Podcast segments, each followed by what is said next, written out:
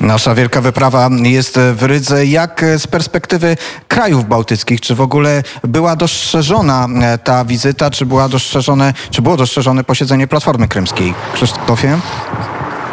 Było, było dostrzeżone, chociaż my nie obserwujemy uważnie e, mediów łotewskich. Rozmawiamy za to z łotewskimi politykami, którzy e, oczywiście wyrażają solidarność i Łotwa robi proporcjonalnie e, bardzo dużo dla Ukrainy.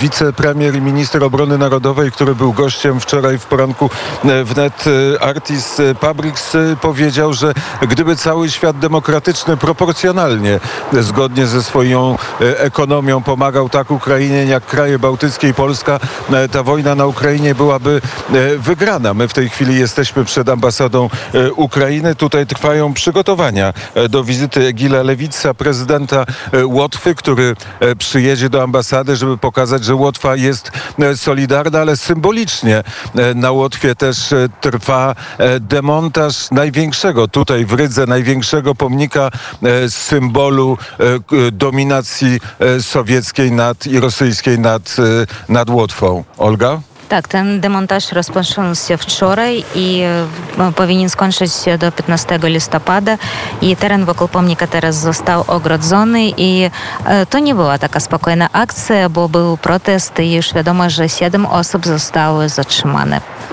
120 tysięcy osób, taka liczba Rosjan 9 maja, nie w tym roku, tylko e, lata temu składała kwiaty e, pod tym pomnikiem. Wieczorem e, służby łotewskie sprzątały te kwiaty, potem znowu się pojawiały te kwiaty.